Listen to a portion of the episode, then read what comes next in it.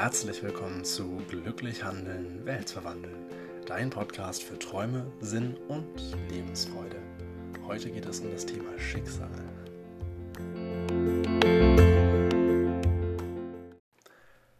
Ja, ein arabisches Sprichwort sagt, vertraue auf Gott, aber binde dein Pferd an. Ganz nach dem Motto, Vertrauen ist gut, aber Handeln ist wichtiger. Sprich, du kannst darauf vertrauen, dass eine Situation besser wird, was sehr, sehr wichtig ist.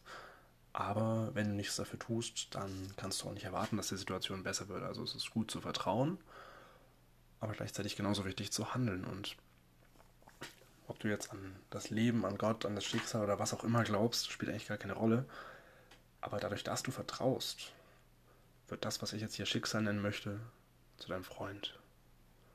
Und ein riesengroßer eine riesengroße Unterscheidung, die ich hierbei treffen möchte, ist, dass du nicht darauf vertrauen solltest, dass das Leben und das Schicksal, was auch immer, dir immer das Beste gibt, sondern dass es dir immer das Richtige gibt. Ja? Das, das Beste wäre die Entscheidung von dir. Du würdest entscheiden, was ist das Beste, was würdest du dir wünschen. Und ich brauche dir nicht erklären, dass nicht immer die Dinge im Leben eintreten, die du dir wünschst.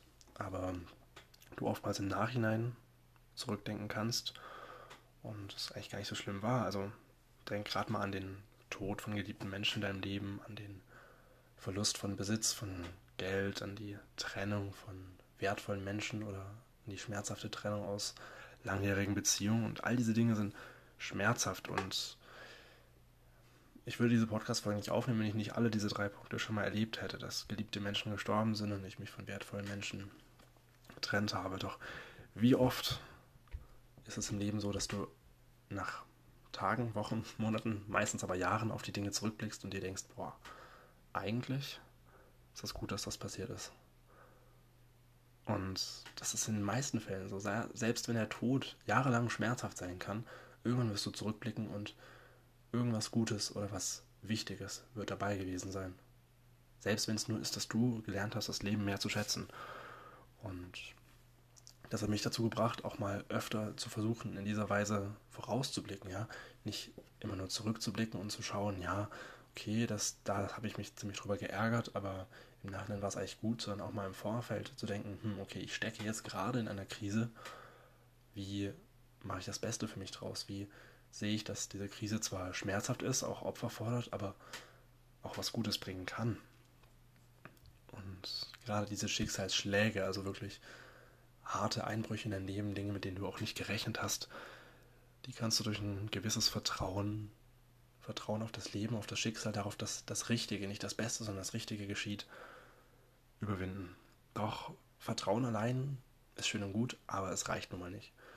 Vertrauen ist ein erster Schritt, aber da fehlen noch einige weitere Sachen. Und eine, eine Sache davon ist Dankbarkeit. Du weißt schließlich nie, wozu die Dinge gut sind. Du weißt es vielleicht hinterher, ja dass, dass die große Herausforderung ist, dass du nicht hinterher, nachdem was passiert ist, das erkennst dann schon während die Sache passiert, einfach auch dankbar darüber ist. Ja? Ich möchte dir dazu eine kleine Geschichte erzählen.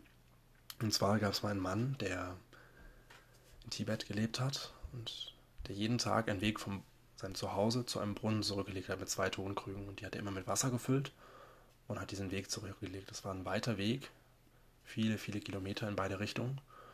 Und einer dieser Krüge war komplett ganz, perfekt und der andere hatte einen kleinen Sprung. Und immer wenn er die beiden Krüge mit Wasser gefüllt hat, hat der eine Krug das Wasser bis zu Hause gehalten und der andere Krug hat immer ein bisschen Wasser verloren, ein bisschen getropft. Und als der Mann dann zu Hause war, war der eine Krug immer fast halb leer. Und der Krug dachte sich halt auch, ja, ich bin vielleicht nicht gut genug, ich bin kaputt, was, was bringe ich denn? Und eines Tages hat der Krug das eben auch zu diesem Mann gesagt. Und anstatt dass der Mann ihn weggeschmissen hat oder ihn ersetzt hat, hat er ihn mal mitgenommen, ihn nochmal mit Wasser gefüllt und zum Krug gesagt, er soll mal auf den Wegrand achten. Und dann ist er mit diesem tropfenden Krug vom Brunnen zurückgelaufen und der Brunnen hat gesehen, dass auf der einen Seite vom Weg komplett kahl, kahle Erde, bisschen Gras war und auf der anderen Seite haben Blumen gesprießt, gesprossen. Und dann hat der Mann zu dem Krug gemeint, ja, du verlierst vielleicht Wasser. Vielleicht ist es nicht deine Aufgabe, das Wasser zu mir nach Hause zu bringen. Vielleicht ist es deine Aufgabe, dass hier am Wegesrand Blumen sprießen und wir uns alle darüber freuen können. Und ja, ich finde das eine, eine sehr, sehr schöne Geschichte, die zeigt, dass wir nicht immer verstehen, warum bestimmte Dinge da sind, warum wir Macken haben, warum wir Risse haben, warum wir nicht perfekt sind als Menschen, aber irgendeinen Grund hat es doch immer. Und ich finde das ist ganz, ganz wichtig. Und was ich so ein bisschen da rausziehe, ist, dass es einfach keinen Sinn hat, sich an Kleinigkeiten zu stören. Und wenn ich daraus eine Regel fürs Leben ziehen kann für mich, dann ist das, dass ich mich nicht an Kleinigkeiten störe und gleichzeitig realisiere, dass alle Dinge im Leben Kleinigkeiten sind.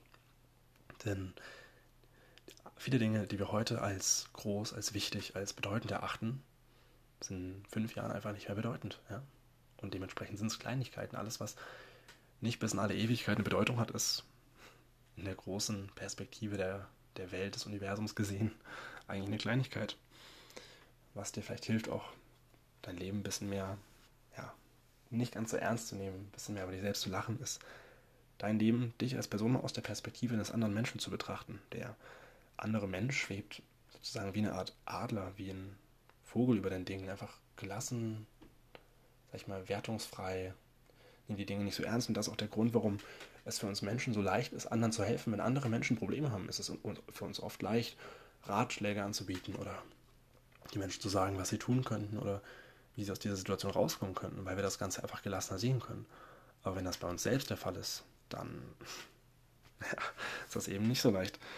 Deshalb würde ich dich hier an der Stelle gerne ermutigen, einfach mal selbst wie ein Adler über dein Leben zu schweben, dankbar zu sein für das, was ist, selbst wenn du noch nicht begreifst, es vielleicht auch niemals begreifen wirst, was das Ganze soll, warum du so bist, wie du bist, warum du diese Fehler, diese Schwächen hast, aber auch warum du diese Stärken hast. Selbst wenn du es nicht begreifst, kannst du einfach dankbar dafür sein, weil irgendwas, wie in der Geschichte von dem Tonkrug, irgendwas wird es bewirken. Es gibt noch einen dritten Schritt, der ja, sehr dafür verantwortlich ist, ob du dich vom Schicksal lenken lässt oder ob du dein, dein eigenes Leben in die Hand nimmst. Und da sind wir schon beim in die Hand nehmen, das ist nämlich die Verantwortung.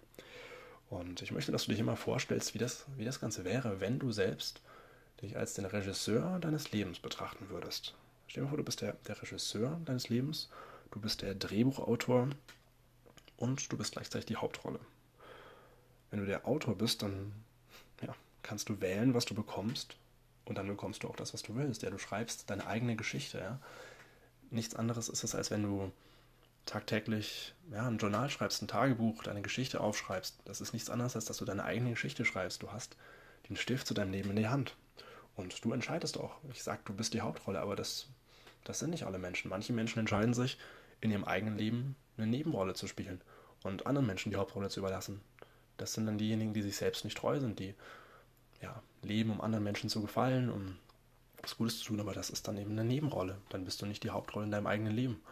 Aber es ist alles deine Entscheidung. Es ist deine Entscheidung, ob du die Hauptrolle spielst oder ja, ob du dich mit einer Statistenrolle in deinem Leben begnügst. Und was anderes, was ich in dieser, dieser Metapher der Regie, dem Drehbuch deines eigenen Lebens sehr, sehr mag, ist, du hast auch die Wahl, ob du dein ganzes Leben lang probst oder ob du sagst, okay, es ist vielleicht nicht perfekt, aber ich fange jetzt mal mit der Aufführung an, ja. Proben ist, wenn du lernst und dich die ganze Zeit vorbereitest nach dem Motto, ich bereite mich aufs Leben vor. Aber das Leben geschieht ja auch schon, während du dich vorbereitest. Dementsprechend ist es deine Entscheidung. Willst du dein ganzes Leben lang mit Proben verbringen oder willst du mal raus in die Welt gehen und einfach gleich aufführen, ja? Was auch noch wichtig ist, ist das Zusammenspiel mit anderen, ja. Das Theaterstück deines Lebens ist ja kein One-Man-Stück, ja. Du spielst mit anderen Menschen zusammen und andere Schauspieler kannst du eben nicht kontrollieren, ja. Du machst manchmal Fehler, die machen manchmal Fehler. Das, was die für Fehler machen, kannst du nicht kontrollieren. Aber du kannst damit umgehen. Du kannst den Stift in die Hand nehmen und ja, deine Story schreiben für dich als Regisseur, dein Leben denken. Es ist deine Entscheidung, ob du der Regisseur bist, ob du die Hauptrolle bist oder eine Nebenrolle. Und wenn man bei diesem Theaterstück-Beispiel jetzt bleibt, dann ist ein Theaterstück natürlich auch so aufgebaut, dass es nicht die ganze Zeit perfekt geht. Du kannst dein Leben nicht so schreiben, dass es absolut makellos, ohne irgendwelche Fehler, ohne irgendwelche Probleme einhergeht. Wenn du wirklich denkst, dass es ein Theaterstück ist, dann überleg doch mal, wie langweilig das Stück für die Zuschauer wäre, wenn es keine Schwierigkeiten, keine Probleme gäbe. Ja, was das Stück erst spannend macht, ist, die, ist der Konflikt, das sind die Herausforderungen. Und solche Schwierigkeiten, die kommen eben mit dem Leben einher und die kann man in dem Fall einfach mal ja, spielerisch lösen. Stell dir vor, das ist wie du, wie ein Sturm in einem Film, ja. Wenn man nicht vom Theaterstück, sondern vom Film des Lebens vielleicht spricht. Ja, diese Stürme können dir wehtun oder sie können auch den Weg vor dir ebnen. Und letztlich ist es deine Entscheidung, was du aus den Stürmen machst, ja. Ob du dich von den Stürmen zerstören lässt oder ob du einen Schritt zurücktrittst und sagst, okay, ich kann den Sturm nicht aufhalten, aber ich kann schauen, dass der Sturm ja, vor mir herlässt, dass er nicht mich zerstört. Ich finde dabei auch das Beispiel ganz schön, das Leben ist ein Spiel. Ein Satz, der sehr oft gesagt wird, der sehr oft ja, so hingenommen wird. Es ist halt so ein schöner Satz. Aber ehrlich gesagt, Spiele spielst du um das Spielens willen. Du spielst ja nicht, um irgendwas zu tun. Also es gibt natürlich Menschen, die spielen, um zu gewinnen. Aber irgendwann kommst du an den Punkt, wo du einfach nur spielst, weil das Spielen Spaß macht. Du spielst, weil du gerne mit Freunden zusammen Zeit verbringst, weil du gerne mit deiner Familie spielst, was auch immer. Du spielst um des Spielens willen. Du spielst ja nicht, um Spielemeister oder sowas zu werden. Und wenn du sagst, das Leben ist ein Spiel und du spielst um des Spielens willen, ja, dann kannst du ja wohl auch leben um des Lebens willen.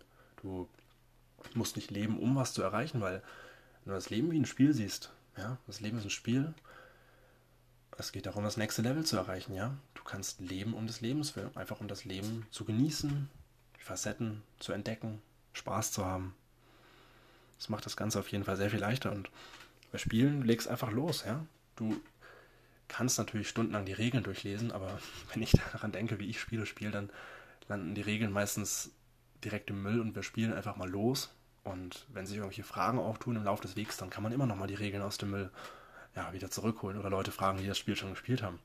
Warum sollte das im Leben anders sein? Warum solltest du dich aufs Leben vorbereiten? Ja, das ist das, was man in der Schule lernt. Du sollst immer erst lernen und dann ist die Schule fertig, dann gehst du in die Uni oder in die Ausbildung, dann bereitest du dich noch weiter vor, dann machst du noch irgendwelche Praxiserfahrungen und irgendwann hast du dann diese ganze schulische Laufbahn hinter dir und dann heißt, ja, musst dich noch vorbereiten, musst noch eine Familie aufbauen, musst noch dies und jenes haben und irgendwann bist du dann so alt und hast ein halbes, ja mehr als ein halbes Leben schon hinter dir und merkst dann, Moment mal, warum? Warum habe ich nicht einfach mal losgelegt? Warum muss ich mich mein halbes Leben lang auf das Leben vorbereiten?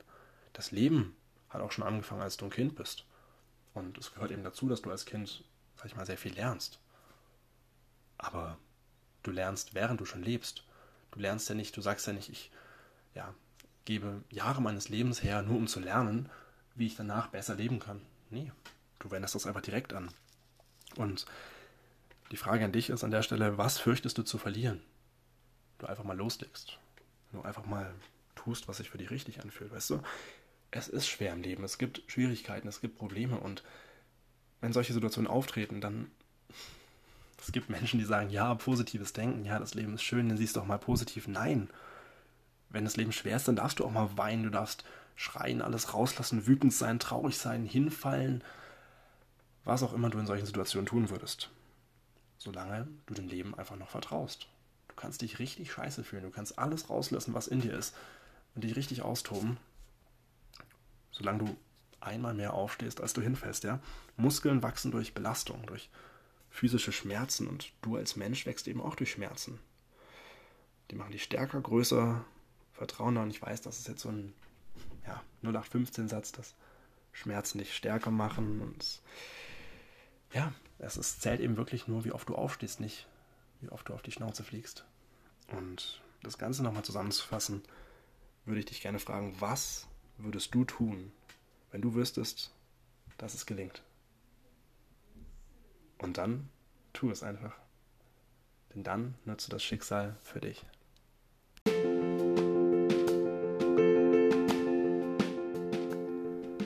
Vielen Dank, dass du heute mit dabei warst. Wenn dich die Gedanken zum Nachdenken gebracht haben, dann teile den Podcast gerne mit deinen Freunden und deiner Familie. Vergiss nicht, ihn zu abonnieren, wenn du keine Folge mehr verpassen willst. Und wenn du Anregungen, Feedback hast, dann schreib mir sehr gerne eine Nachricht. Du findest mich auf Instagram unter JW Zimmermann. Ich wünsche dir einen wunderschönen Tag und wir hören uns bei der nächsten Podcast-Folge.